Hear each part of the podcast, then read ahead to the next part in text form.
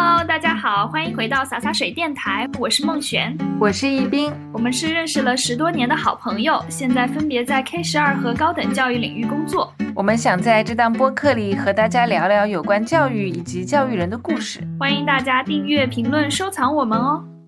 今天是八月十二号，然后我们现在在小宇宙，今天来到了小宇宙的这个录音室。对我们其实已经快两个月左右没有录播课了，对吧？对，因为我们都在忙着过暑假。对，就是这一段时间有一点像是我们自己人为隔出来的一个休整期吧。然后在第十一期的时候，我们就发现了小宇宙发出了一个邀请，就是说大家可以到他这边来预约录音室。然后今天我们就来到这里去开启我们第十一期的录制。那我们今天想跟大家聊的一个话题呢，其实就是跟暑假有关，或者。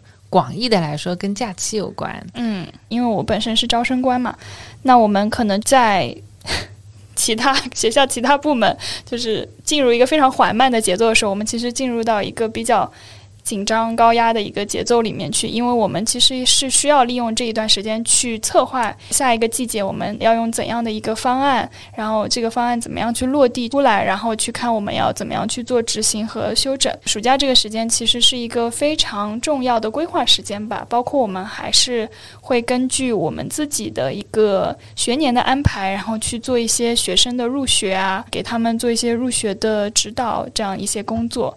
所以整体来说，还是是完全在这个工作状态里面的。嗯嗯，我觉得对中小学来说也是，因为整个学校运行的时间单位就是学年嘛。那像公司的话，可能年末是十二月底；学校的话，就是九月是开始，然后。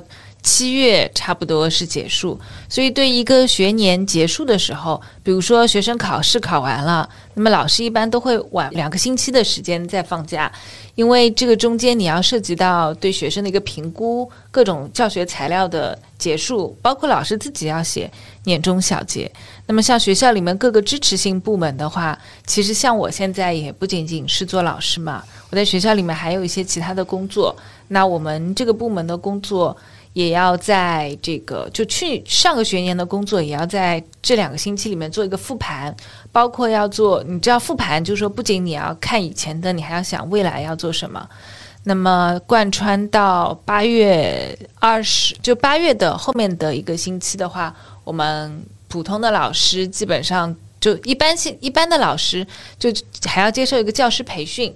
教师培训我看有的学校也是放在期末的时候做的。但那个时候效果可能不是很好，因为那种就有一种拖堂的感觉，你知道吧？嗯，就是 明明就应该放假了，你看学生都走了，然后老师开始上课了，就感觉非很不舒服，就是有一种啊，被学生时代的拖堂所支配的恐惧。对对对，那么就有开学前也有这么样的一个教师培训，所以总体来说，就对于老师来说，它其实是一个新学年的一个你要准备好了。啊，包括很多新老师是其实是在暑假的时候备课的。嗯，我记得我刚刚就是七月份是签学校的合同，然后九月份第一教第一届学生嘛，我当时就暑假就一直在备课，就是当时就是在图书馆里面每天去备课。嗯嗯，因为新老师刚开始的话，肯定是还是蛮紧张的，而且要去向，有点像，我觉得是向学生去展示自己的实力那种感觉，对吧？对，就是要对整个学年的学习做一个计划嘛。嗯嗯嗯，但但是就是比如说从我自己学生的时代的话，我我当时一直都是觉得说，老师跟我们学生的一个差别，就是可能在我们。放暑假之后，然后老师要把我们卷子批完，然后批完之后写一个评语，可能就结束了。我们就觉得，哎，老师也去过暑假了。但呃，当我自己真正的进入到就是教育这个行业这个领域的时候，我才发现，其实老师要做的事情要多得多。就是可能在这个暑假的过程当中，真的不是像大家想象的一样，就我完全可以放空了。就其实你还是会要去利用这个时间去啊、写一些文章啊，去呃给自己的专业方向去你说我吗？做一些发展你。不是有一些、嗯有一些嗯其他老师他们也是的，他们可能有一些课题要去做，就是中小学老师都是这样的嘛。那比如说大学的老师，他可能就是更多了自己的研究一些论文啊什么的。就其实当然对于打工人来说，这还是一个很奢侈的事情，因为其实你不管你去做一些什么东西，这个都是你自己个人的成长。但是如果说你在一个机构里面，你是没有这样子一个假期去调整的话，其实你一直在做的事情就是说为公司的一些目的去奉献自己的时间。就你把这个时间全部都对异化给了 公司，对，我觉得你这里说的很好的一点就是，其实你做老师，平时在上课的时候就是疯狂输出的一个状态，然后呢，你自己的时间其实是很短暂，因为说实话，老师的工作时间是很长的，每天可能七点多你到学校。虽然四点多下班了，但是你可能还要批作业啊什么的，所以没有一个一天中有一个很整段的时间是给你自己学习的。那么到暑寒假、暑假的时候，其实你终于有时间可以看一点东西，就是原来是一个疯狂输出的状态嘛，然后有一个输入的机会。对，嗯，对，那我觉得你刚刚讲到，就打工人其实平时的时候他也缺这这一点时间。嗯，对那么学校它为什么有寒暑假？其实比较特殊的一点就是，你知道暑假是怎么来的吗？你说一下，就暑假的话，请你开始你的表演，中国什么时候开始有暑假的？中国的学校，嗯，什么时候？之前有你猜学一下堂学堂的时候没有吗？就是你说古代的时候嘛？嗯，没有的。没有吗？夏休不是都有休学的时候吗？嗯、就是没有成制度的。哦就现代意义上的暑假，其实也是跟现代教育制度有关的嘛。嗯是一是一九二八年的时候，蔡元培先生 拿生出自己的对 资料，他嗯在教育法里面写嗯要放暑假。嗯那么这个其实是跟整个的，就是我们刚刚讲现代教育制度有关嘛，它规定有假期，对吧？在以前的时候，就是虽然是一些私塾或者是是一些学堂，但是没有成规定的时候，我们暑假要放多久？就是蔡元培那个时候，其实既有传统，他们刚刚从传统教育里面出来，然后看到现代教育嘛，他们就会发现，像现代教育有几个特别显著的特点是传统教育没有的。嗯一个是近代有一个教育家叫严范孙，他从曾经说过这样的一句话，他说：“五国儿童无毕业之期。”就说没有规定的毕业的时候，就好像呃，我不是最近在读《儒林外史》嘛？你看那些老的童生什么，就有的时候很老很老了，他还是个童生，因为没没考中嘛，嗯，就是没有毕业的时候，无寒暑之休，寒假暑假都不休息的。虽然暑期的时候有的老师会放一些，但是你还是要学习，不然大家就会觉得你不是那么的勤奋。还有无实验之法，这个讲的就是没有科学的方法，还有无体操之训，就不重视体育方面的训练。所以你看，暑假它其实是一个现代意味很浓的一个东西。就是开始意识到大家需要德智体美全面发展，哎，对，而且还需要休息。嗯，还需要休息。就突然让我想起一句非常土的，我们上学的时候教的那句英文的谚语，你知道 什么？All work 啊、n o play，no play makes。谁什么 dumb boy？对对对，就是那一句话。对嗯对，而且暑假还挺有意思的，就是不同的地方放暑假的长短是不一样的。像长春，他们的暑假只有一个月，但是寒假有两个月。那是因为他们的气候的原因。对，因为嗯冬天实在太冷了，嗯所以也是跟着气候走的。对你如果在南方的话，你能想象你暑假比如说只放一个月吗？天呐，到八月的时候要热疯。对啊，真的很热。嗯就是包括高考，为什么原来是在七月份，后来是在六月份，就是因为夏天实在太热了。对。大胆预测全球变暖继续下去，高考会不会继续往前提呢？提前到五月份，再加上以前的时候，我们教室里面是没有空调的，对。所以你在里面上课的时候，其实你整个人心思是没有在上面。而且我一直到夏天的时候，我就疯狂想睡觉，就是下午的时候，那个即使你午睡过，就是你的感觉还是非常昏沉沉的。啊，其实是影响你学习的状态。是不是？而且以前啊，我发现以前的学校就是开了空调之后关着嘛，这么小一个教室里面四五十个人，就大家呼呼出来的这个二氧化碳浓度很高，很太高了，就很难实际上去学习。嗯，对对，所以 我们在一直为他找证据。对啊，所以我们就说，就暑假它首先是一个很自然的东西，对于人来说，对吧？就是你有一个精神上、身体上要放松的时候。我觉得是，也是一个，就是说，把人从无效用功这样子一件事情里面摆脱出来。嗯，就你以前的话，大家会觉得说，啊，你一直学习，一直学习才是用功。但是我们通过科学的一个安排，你的这个学习时间，你会发现人的精力可能在一天当中某个时间段，一年当中某个时间段，它是特别好的。那如果我们有了这样一些科学的认识的话，对于我们自己学习，可能是事半事半功倍的，对吧？嗯，对，这这个词我一直分不清楚。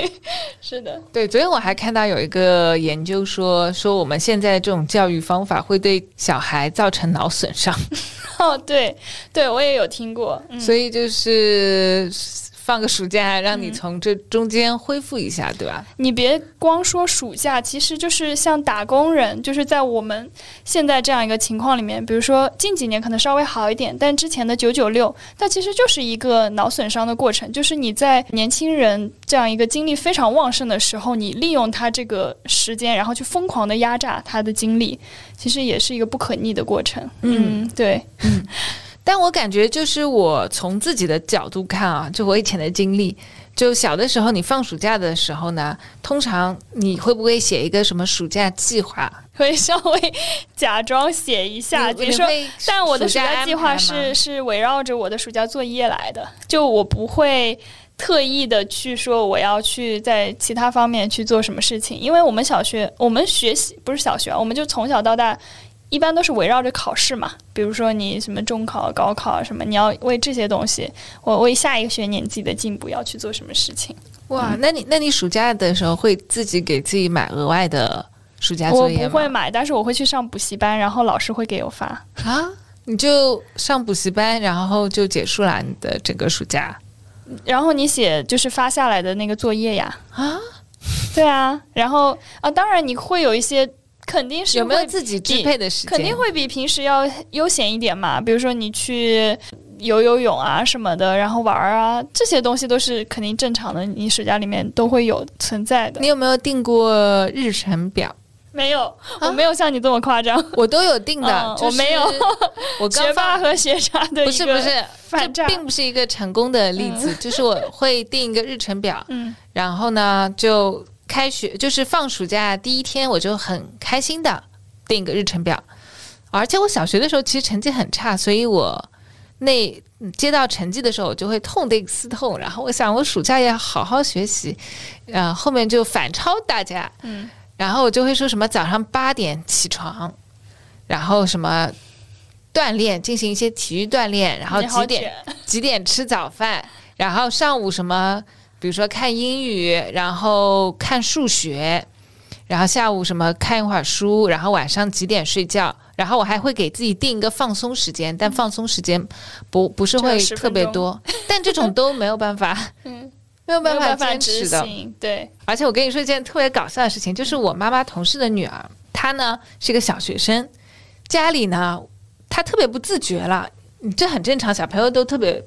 就是有自己的生活安排嘛，大人觉得他特别不自觉，后来就在客厅里装了一个摄像头，他们就跟他说：“哎，你每天你过放暑假了嘛，我们也尊重你，那你每天上午的时候做一会儿作业，你起床到中午吃饭前这段时间做一会儿作业，其他时间你就自由安排了。”这听起来是不是？嗯。然后你知道这小朋友做了一件什么事吗？他每天睡到中午。然后呢？然后他就不用做作业啦。这样子，因为他爸妈跟他说：“你每天上午做作业就行了。”然后他就中午起床。好的，新时代反抗那个 反抗的思路。但我就感觉，就是每大家在过暑假的时候，其实都会想要规划一下。我以前的时候，我爸妈就说。你觉得你读书是为我读吗？你是为自己读？你爸妈会这样跟你说吗？就是你写作业是为你自己写，然后我就想啊，是真的吗？就是当时是你是没有意识到，就是说学习对你自己的意义是什么样的。对，就是有有一种很很强的被安排的感觉，对对吧？对对对。所以到暑假的时候，其实到暑假还是隐隐的被安排呀。被安排，然后你就想要反抗，嗯，嗯，偷到一点时间你就觉得好开心。对。而且说实话，作为学生时代的我们的话，平时你很难偷自己的时间。对，然后我到上大学的时候有一种转变，就是大家暑假的时候好像都在实习，嗯但是我没有那么多，就我大一大二的时候没有那么多，我就在家里面就会有一种很紧张的感觉，就是你很闲，同时又紧张着，紧张的闲。因为别人都在实习了那。你当时为什么不想着说要去做一个实习呢？我想休息，然后我就跟我爸说，我爸就觉得没必要大一的时候去实习，因为他们呃是公司里面也也有很多的实习生，有的也是很早来嘛。然后他就说他他在那儿就实习生就在那里做一做什么复印啊这样的一些工作，他觉得我没有必要去做这些，反正也学不到什么。嗯然后我就没有做，但很多同学都在做嘛，然后我就觉得很紧张。这个紧张的时候，你就感觉自己好像在家里就得要做点什么，就是有一种焦虑感，你就得安排自己，嗯就好像小的时候你做一张很好的一个日程表嘛。所以我就感觉你从一个很大的一个惯性中脱离出来，就是原来是在一个很紧张的、很紧凑的一个学习的状态里面。的大大学其实学业没有那么紧张了，那么你遇到一个两个月的假期，其实是有一点，有的时候我甚至会觉得太多的。对你可能不知道自己该干干什么。那今年开始，我觉得我我这次过暑假跟以往都不太一样。今年的暑假体会到了打工人的暑假。就忙的不行，嗯，因为你自己的一个职能有所转换，对吧？对，然后包括也找到自己要做的事情，嗯。呃，是从五月份开始开始写自己的公众号嘛，然后每周发一篇，你就觉得哇，就很忙了。其实周更是一个也很大的一个，嗯，对，就一眨眼的时间，就现在已经到八月八月中旬了。然后我发现，在这个当中，就是有一个很大的区别嘛，就是说我原来其实一直是想写一些文章的，但是为什么到现在才开一个自己的工作号？我觉得是转换了一个工作流。嗯就原来的话，我会想要做计划，像小的时候就一直要做计划，比如说每天的这个时间日程，做过这种日程表类计划，也做过今天的 to do 是什么。这种两个对我来说都不是很好，因为严格的日程安排是很容易被打破的，嗯，对吧？就是你有一个。啊，很严格的日程，但是你周围还有别人的呀，比如说你妈说，哎，陪我去个超市，你这一天整个就都乱了，所以这个是不灵活的。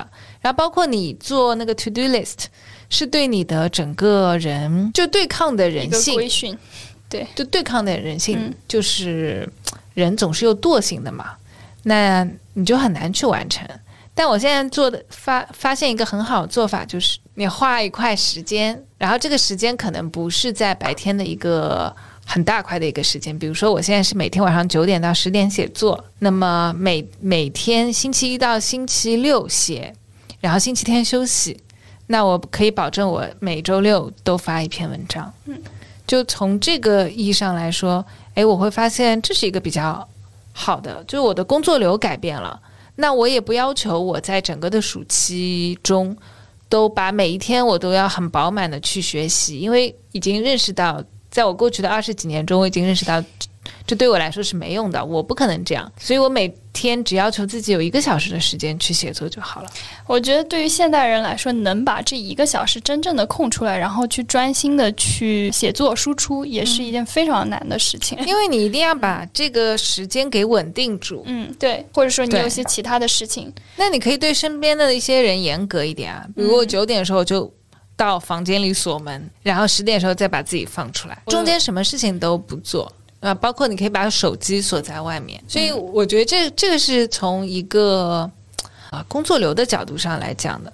然后真正的可能再往前推一步的话，就是到现在你会发现，如果有一段时间你要给你一大段时间去用的时候，你得知道自己想要什么，你才能很好的使用这段时间。如果你不知道的话，因为我们在工作中虽然很忙碌，其实是被推着走的。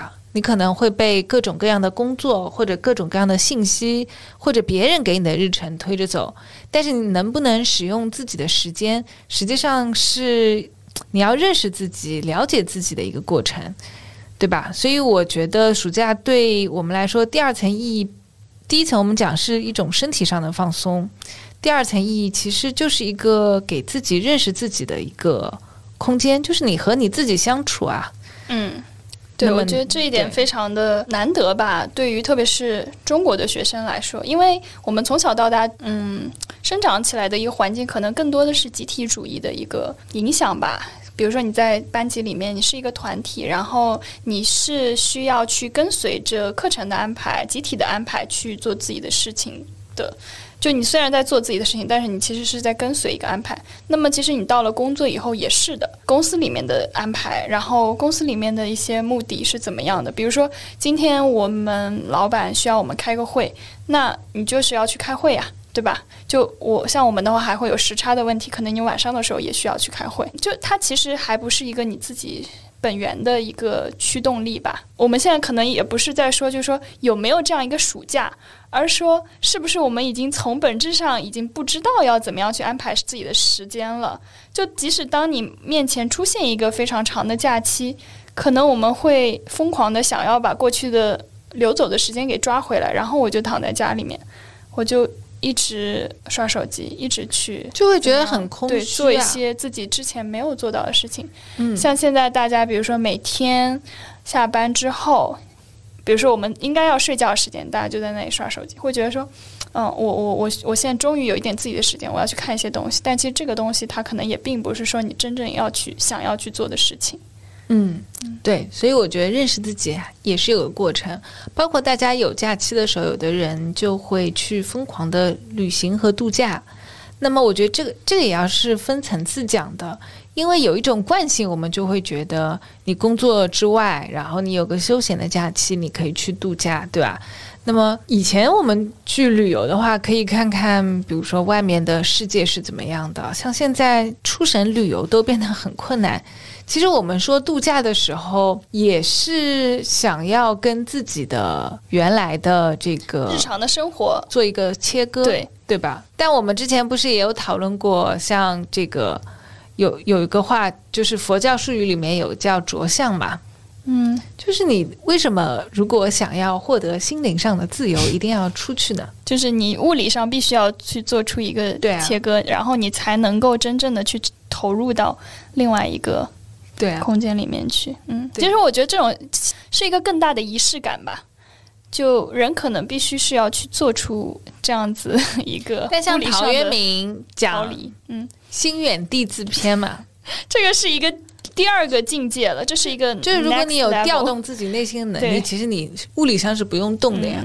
就像冥想，对，你在哪儿都可以冥想。所以我觉得对于普通人来说，那我们肯定是我要先。物理上离开这个地方，然后我才可以怎么样？就比如说，现在大家很多人都是要想把家跟工作的这个空间完全的分割开来，因为已经被工作给吞噬掉很多的时间了。那么我回家的话，我就要做在家里做的事情，这样子，嗯，或者说你在家里的时候，你把那个空间隔得非常的清晰才可以。但当你就是发现你的工作和你的生活就是逐渐的融合在一起的时候。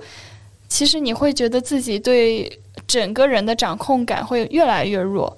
嗯，我之前就是有个同事，他可能就住在我们公司大概就五分钟走路的距离。然后刚开始的时候，因为租房租在那边，就是为了非常便利嘛。你想刚开始工作，然后会觉得哎呀，我每天上班就是五分钟时间走到很开心啊。然后下班你就，后来他就发现不行，就你这样子。这样子一个非常短的步行距离，就把你自己跟工作完全的融在了一起。当你抬头看到家的对面就是你的公司的时候，就。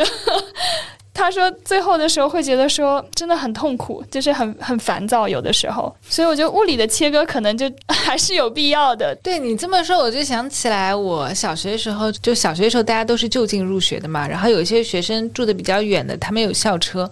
我小学的时候就特别羡慕坐校车的同学，因为我们班主任以前有一个习惯。”就每天放学之后，他要做个总结。比如说有人迟到了，他要在放学之后批评大家。然后上课的时候，谁就哪位老师说我们班不乖了，他也要在放学的时候批评大家。有的时候就是全班要反思，反思很久，你知道吗？但是校车是不等人的，所以每次我们在反思的时候，校车老师就会过来说：“哎，坐校车的同学赶紧走了。他们就可以马上走，然后我们就留着在那儿反思。这样好好幸福。对啊，那个时候我就很想坐校车。嗯嗯，我能理解。对，有的时候，比如说，呃，我我。之前初中、高中都是住宿的嘛，其实也是跟我同事的这个经历是一样的。你就你一直都是在学校这个环境里面，然后你就会感觉自己跟学习这个东西是完全分不开，就是你你整个人就是一个学习的机器这样。当然，当时。确实很方便啦，你就就是回宿舍，然后你就学习。然后，对于呃你跟其他的，比如说走读的同学相比，他们可能就是在通勤的路上花的一些时间可能会更多一点。然后你就感觉自己好像就是有更多的时间去学习，但其实也不是，因为其实你的大脑、人的大脑、人的精力，它能够集中就那么一点时间，这个大家都是相差就是不是很大的嘛。所以也是类似的，嗯，就你不要觉得说自己好像偷到了很多的时间，很多人现在不是说就是偷偷的在背后卷死别人吗？就我觉得，除非你是天赋异禀，就是你的精力那个充沛的等级是高过别人非常多的，不然的话，你是普通人的话，其实你自己的那个专注度还是差不多在那个程度上的。嗯，你刚刚说通勤的时候，我就想，我就想到通勤时听小宇宙。通勤的路上也要卷死别人，对啊，嗯，对，就对，就音频像得到什么出现了之后，你会有有的人会有一种焦虑，就是你在走路的时候如果不听一点东西，你就感觉浪费了时间。我有，对我真的有，我有的时候就是因为我现在可能家离那个公司就稍微有一点距离嘛，我就会觉得，哎，就是每天可能也没有做什么特别的事情去。让自己，比如说有一些学习，有一些成长，我就会在那个通勤路上一定要打开这个，然后听一点东西。可能也不是什么特别东西，比如说看一些文章，你都会觉得说自己好像有抓一点时间，嗯，就非常匮乏对于自己的掌控感。所以我就我就感觉，就是有的时候我们经常会觉得有焦虑，或者说觉得时间就我不知道怎么用。其实还是没有找到自己想要投入时间的一个东西。就我刚刚讲的，就是九点到十点写作，它其实只是一个很表面的东西嘛。那我觉得写作，我就用写作这个东西去讲。就写作对我来说，当时为什么是一件很难的事情，很难启动呢？因为你本来在写学校的作文的时候，包括学校的论文的时候，它是一个命题的东西，或者是一个半命题的东西。或者是一个开放命题，但是你必须完成的一个东西，然后你得到一些评价，老师会说你写的挺好的，哎，你就觉得好像自己可以写。但是到到你有个公众号，你说哎，我每周可以发一篇，你就不知道写什么了。而且向大家展示你的想法，其实也是比较难的事情，因为你展示你的想法，就意味着你会受到评价嘛。那其实这个时候你是一个很脆弱的状态，所以我觉得。对我们来说，就是要想要什么这件事情，其实是比较花时间想清楚的。像去年的时候，我开始学画画，然后我刚开始学画画的时候，我的想法就是老师给我一些什么几何体，然后我学着画啊。那么到后面，我可以做一些自己的创作。所以我的原来的期待是这样。但我一进去的时候，我们老师就问我：“你想画什么？”然后我想说，我不知道啊，突然一下子不知道，你给我找一些呗。然后他每一节课，他他后来就帮我找了，但他每节课就会说：“哎，你想画什么吗？你想画什么吗？”后来我就会想说，我想画什么。到现在我就会上课之前就会想的，我我要画这个东西。比如说，我现在想呃练一下人像，是因为我后面比如说我想画我的妈妈，那么怎么怎么样的，就是我会有真正想画的东西，真正关切的东西。那像写作也是的，我也经历了一个很多的过程。一开始也是帮别人写嘛。那么你当接到这样的一个命题的东西的时候，就感觉自己没有得到一些锻炼。就所以你想写自己的东西嘛？但你后来开始真正开始写自己的东西的时候，又来了，就又不知道你要自己要写什么。就是我的公众号是写教育领域的嘛，虽然我是一个老师，但是你也不知道具体写什么。但像现在我就越写越明白了，就会有自己关切的一个地方。嗯，所以这个时候我就会觉得自己开始忙了起来。就说，当你有了一个聚焦的东西的时候，你就会发现你有很多的议题可以去写，就在这个领域里面。我之前也是，我呃在工作之前，我有一个自己的公众号，当时是研究生的时候，嗯我写的特别多，后来完全被工作给打乱了，就是因为我在写文章的时候，我需要去搜集非常多的材料，然后我可能有一点强迫症，就我那个搜集材料，就是经常包括写作的时候，经常会把自己就是眼睛写到流眼泪，就是不能盯那个电脑盯非常长的时间嘛。然后后来开始工作以后，我就感觉我的身体每况愈下，对，就就你的那个好像身体跟精力，你就只能支撑一一个部分的东西，你就只能一个部分，就是让你非常专注去做。然后我从那个时候断掉以后，就发现就很难再去把它给捡起来。嗯那当时那个号其实也是就是有一点荒废在那边，直到后来的时候，还有读者在后面就是催更说，哎，好久没有写啦，或者说我有的时候发一点什么东西的时候，大家说啊，失踪人口回归这样子，就某一个点会非常的感动，但是确实会对自己有一些懊悔。那一直到我现在，比如说最近这一段时间，我可能觉得在工作上面，诶，我已经大概知道这个事情是怎么样去运作了。因为我相信大家在刚开始工作的时候，你都会有一种无助吧、无力。你因为你还不知道这个里面这个机构里面，不管你是在怎么样的公司、学校啊什么，你在里面就是你都需要花一定的时间去。架构自己的人际关系，包括你对工作的整个流程，你要有一个掌握。然后慢慢的，你可能到了三五年的时候，我发现这是一个时间点，就是大家开始去想，诶，我自己可以怎样去发展我自己的，比如说个人 IP，我怎样去把我自己的一个东西给做出来。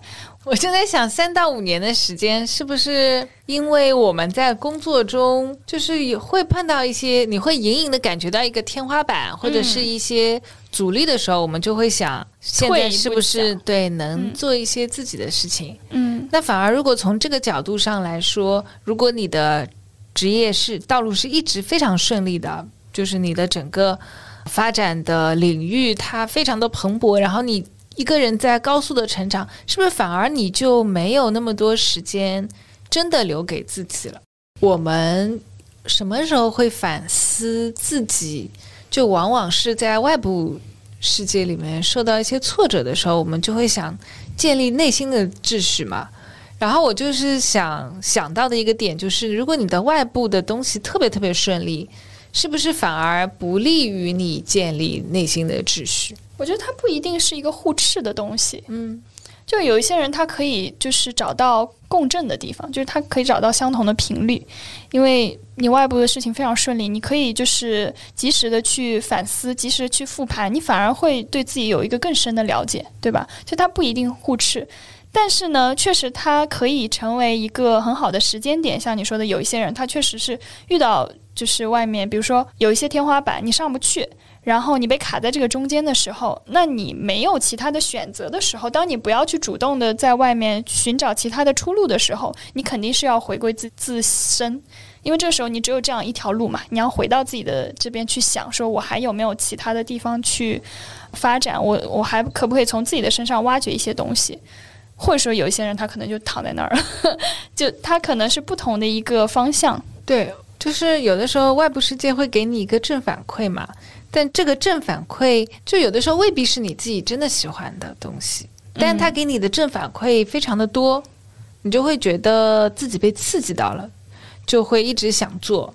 但走的走得很远，你可能到很很晚之后，你才会发现，其实自己并不是想要这个东西。怎么讲呢？所以有的人会说，比较聪明的人其实是很容易误入歧途的，因为你在很多地方，你不管在什么领域，你做一些工作都会受到认可。那你可能一开始机缘巧合尝试了某一个领域，然后你获得了认可，你就继续往下做，但是并不一定是你内心最想做的事情。然后你可能到一定的年龄就会觉得后悔。确实是会有这样的情况。就是另一种捧杀吗？对，我觉得会有，会真的会有一些。对，所以我就感觉，就是回到我们讲暑假嘛，就它其实是一个回的有点远，其实是一个中间暂停的一个，就只给你自己的一个时间。其实你远远离的是正反馈、负反馈，也包括正反馈。嗯，就有的有的人可能之前不是很好的，他也可以休息一下，对吧？从这种低谷中休息一下。还有呢，就是一直在工作里面或者在。各方面都受到一个很强的正反馈，其实我觉得也是需要休息的。嗯，你讲到的就是这样子一个停顿的时间，一下子让我想到好几个事情，就是比如说我我们疫情这段时间，其实大家都是强制的被按下了暂停的这样一个键，对吧？就是在家里面待着，有一些人他可能就是真的工作就停止在那边了。我正好在这一次疫情的时候，我看了一部日剧。当然，我也是在工作哈。Disclaimer，就是我我就看了一部日剧嘛，叫《悠长假期》，然后它里面就是说，人生其实不一定要一直全力冲刺的。当你好日本，对，就这种非常的日式鸡汤那种感觉，就人生不是一定要啊一直全力冲刺的。当你遇到一一些低谷的时候，你就把它当做是上天赐予你的假期。然后慢慢的去享受，然后去做一些自己的事情，这样子。嗯嗯，所以我就会觉得说，在我们的一个文化、一个观念里面，其实我们对于这样子假期的一个反思会更少一些，因为我们大家都是觉得说勤能补拙，然后大家一定要非常的勤奋去做很多事情嘛。中国人的一个传统美德就是勤奋。但是呢，当我们接触到很多，比如说西方的一些理念，包括我们上大学、研究生之后，你会发现还会有 gap year 这样一件事情。我以前是非常不能理解 gap year 这样一个概念的，我会觉得说，你为什么要把人生这么长的一个时间你就放在那里，然后什么事情都不做？因为后来我回想起来的时候，我才发现它好像是我的一个就是。弱点其实我不知道，就是要去做什么事情。就我已经习惯了被所有的这种人生的计划安排推着走，然后我会本能觉得说这是一个浪费时间的事情。就可能我会觉得说，只有那些不没有正经事情要去做的人，他才去做 gap year。但你会发现，很多人他其实，在 gap year 里面去做了很多有意义的事情。真的有人在当中去创业啊，去做一些让自己以后就是更加有一些。自我反思的事情，嗯，就这个理念，我是花了好多时间才去理解的。我不知道你是怎么样。我觉得你说的很对，但我感觉这好像不是中国传统跟西方，而是一个工业工业社会跟和和后工业社会的关系。对，这个因为中国传统里面其实也是没有没有这个的，就好像你看那个西方，比如说法国人就会觉得中国人好卷啊，嗯，但是中国人同时就比如说我们中国人对悠闲的一个态度啊，你就看法国人工作，他们年假很多的，哎，就会觉得很羡慕，但你看东南亚人，他们工作的不是很多，你就会觉得他们好懒惰。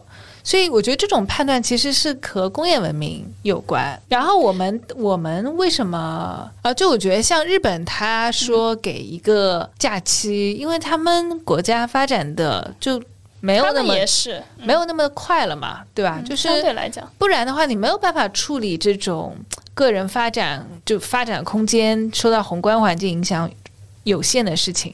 那我觉得像勤能补拙这个，这是一种很传统的伦理嘛。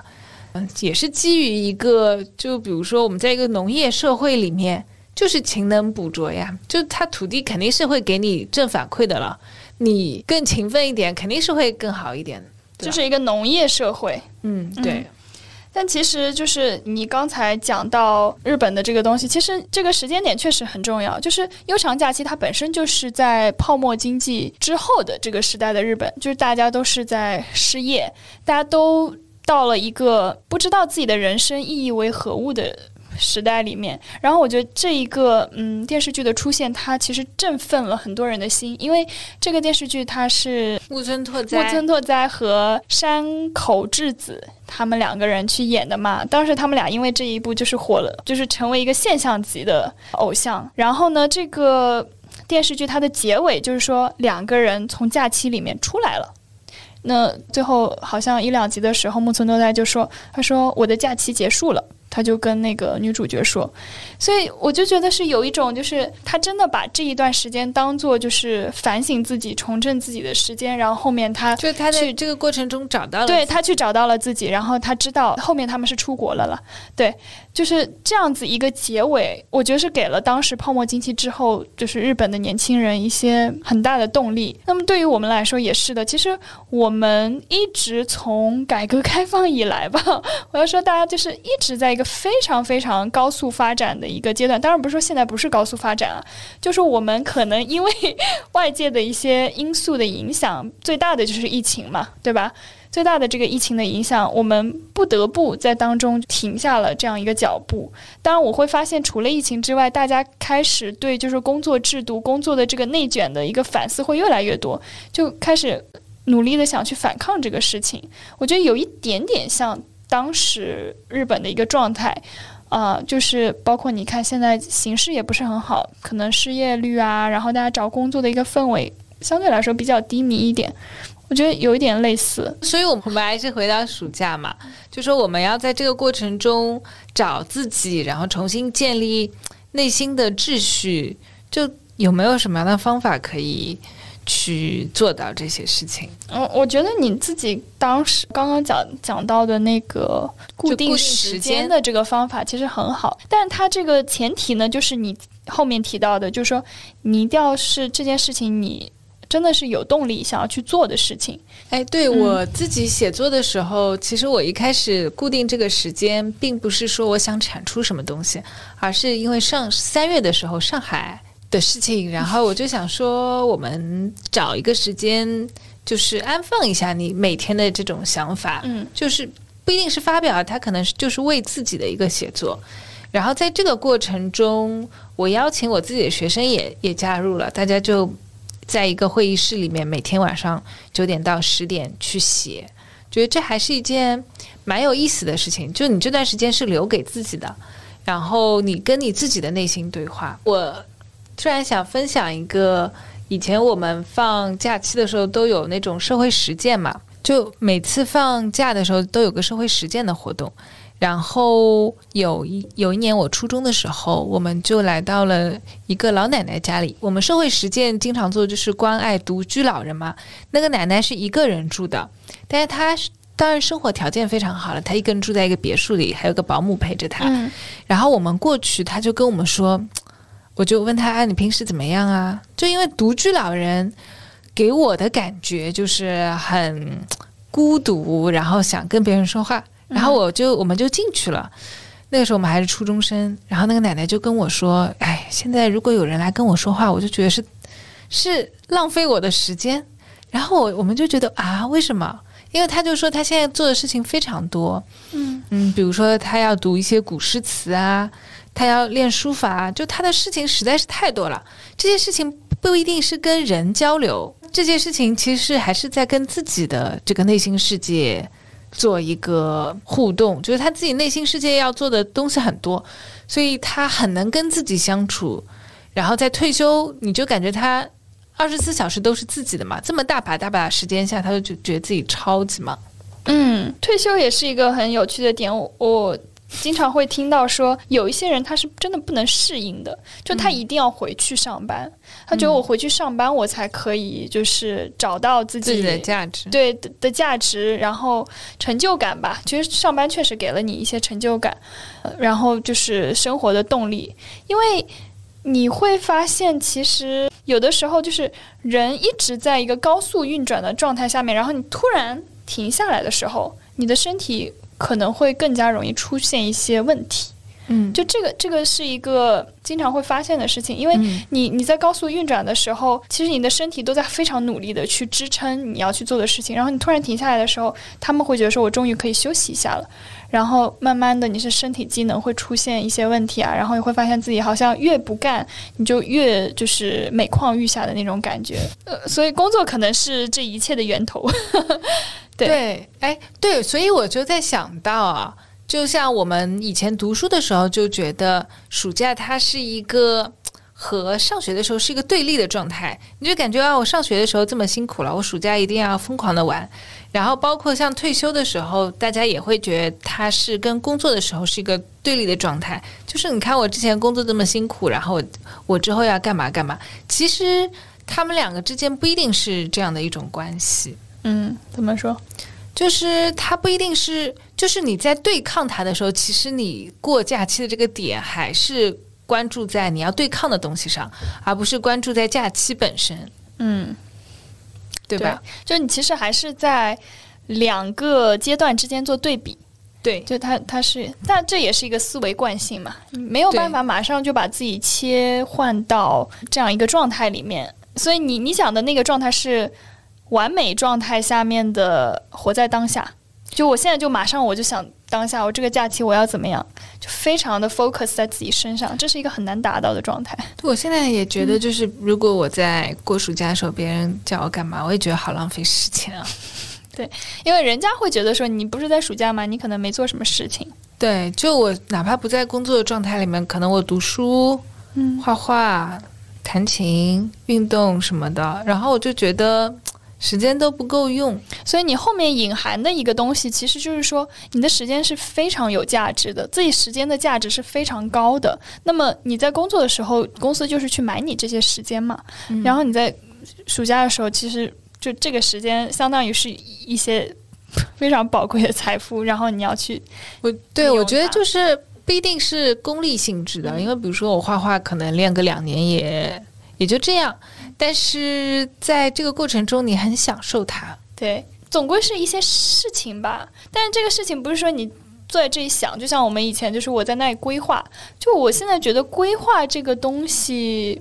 它在工作当中的价值会更高一点，但你比如说在生活当中，我感觉工作当中的很多规划也不一定能做，对，它不一定能做出来，但是它可能帮助你去整理一下。最后可能大家都好偏，就是规划，然后大家都假装完成了，会有一种假装完成，然后说自己做的很好的这种感觉。嗯，所以你看，一群人做一个什么事情，也不一定最后能完美的完成。所以现在就是 OKR 嘛，每个人设置自己的 OKR。哎呀，好累哦！你去把这个东西，我都觉得对你自己就是就是 那个比喻是什么？你你去把骨头给抛出来，然后你自己去捡，就这个样子，就自己自我驱动嘛，那种感觉。好，貌似好像是一个进步，但是慢慢的好像又。让人觉得越来越我觉得这种自我驱动是一个虚假的自我驱动，因为它并不是说从我的本性出发去做一些无功、非功利的一些事情，而是说。也是一个外部刺激吧，就它其实并不是你自己的一个自我驱动。这这一段话就是仅代表 博主个人观点啊，对啊，这就是我很个人的观 点。对，但反正就是我觉得在你的生活当中，乃至你的人生当中，你去做规划的话。有的时候会是痛苦的来源吧，小到我们暑期的一个规划，大到我们整个人生。如果你有一天发现你的人生不在你规划的这个轨道上走的话，你会怎么样呢？就生活当中很多事情都是非常随机的，一个疫情，一个可能其他的事情，它可以把你的生活就打回原点，或者说完全偏离到你的轨道。当你一直按照的这个规划去走的话，没有没有那种反脆弱，然后包括一些弹性的空间留给自己的话，其实会让你更加的难过。对，因为规划的时候不仅是说我在什么时间做什么事情，而且往往代表一个结果嘛，对吧？比如说你早上说啊，我要做这件事情。就其实里面包含了一个对结果的期待。那比如说你九点到十点做什么事情，其实里面是没有结果的，就你只是去做就可以了。当你不完成的时候，你会发现对自己好像能力的是对自己能力的一种否定吧？这就是一个负反馈。嗯嗯，所以 就是大家一定要相信人性啊！我是非常相信人性的，我觉得。就是反人性的东西，就是嗯，要求如果你做到了，你就不是人。对，不是说做不到，只是说要求非常之高。那有有少数的人，他是享受这个东西的，比如说健身，他也反人性。但比如说你在当中发现了那些那种快乐的来源，对吧？那么就是另外一件事情了。健身反人性吗？嗯，那就是一定要固定那种时间，然后你你同时要搭配，我是说那种非常严苛的啊，你要搭配饮食什么的，嗯，对，因为你的负你的正反馈来自于外界嘛，大家说哇，你身材好好啊。嗯。哎，我在暑假里面做过一些非常神奇的事情，就比如说啊、早上五点半嗯。去滑赛艇，嗯。然后赛艇中心是在迪士尼旁边嘛，我们开车过去要半个小时，所以我四点多就起来了，然后我们去滑赛艇。但是我在滑赛艇的时候，看到很多人也在滑，嗯，对，然后包括我们有一些学生，他自己是校队的嘛，他每天早上四点半起来就开始练划船机，真的很佩服，嗯。但我觉得你形成一种习惯，对你就不会惯了不会觉得特别早。嗯你真的已经习惯了，但应该是晚上可能就非常早睡吧。嗯，我不知道，因为有一些人他是晚上真的也没有很早睡。你会自然的，就如果你困的话，你会自然的要睡。嗯对对对对对，这样会比较健康了。对，而且我觉得它除了一个健康的意义吧，还有一种就是什么样的？我觉得是一种对人生的掌控感。对你有没有感觉？是的，嗯是。的，就是你会有这种掌控感，然后你有了这种掌控感，在你其他的事情上面也会有帮助的。嗯嗯，所以其实后来，呃，当你工作几年以后，你再去，比如说回看其他的一些大厂，咱们说大厂的一个工作的节奏，有的时候是很晚的一个开始。他们其实虽然工作节奏非常的那个哦，有的时候他们可能中午才开始真正的工作，嗯，然后要一直比如说卷到两点，可能你在中间的时候，你并不是所有的时间都用在工作上面，但你要啊、要跟同事比较，诶，谁发邮件发的比较晚，然后你自动回复，自动回邮件设置到那个点，这样子去显示。其实这我觉得都是对人的一种消耗，因为你在这个过程当中，你其实是自己在慢慢的丧失掉对你自己时间的一个掌控力，然后你你感觉好像自己有去啊做一些什么事情，然后你感觉你每天非常的用功，其实都是无效的哎，一些。其实这就像爸妈以前讲的，就是你不是为我在学习嘛，你其实是为你自己在学习。对所以归根结底，时间还是你自己的，对，对吧？好有哲理的一句结尾。就所以，所以我们这次讲，就暑假，它并不是说我们学生时代，他他这个比较狭义的一个暑假。其实每个人，我觉得从某一某种意义上来说，都需要一个暑假。都需要给自己一个假期吧。嗯，希望大家都能找到自己真正热爱的事情，然后给自己一些反思、反省的时间，给自己放一个假。好，那我们今天这期节目就到这里，那我们就要开学了。对，嗯开学快乐！嗯，开学快乐，拜拜。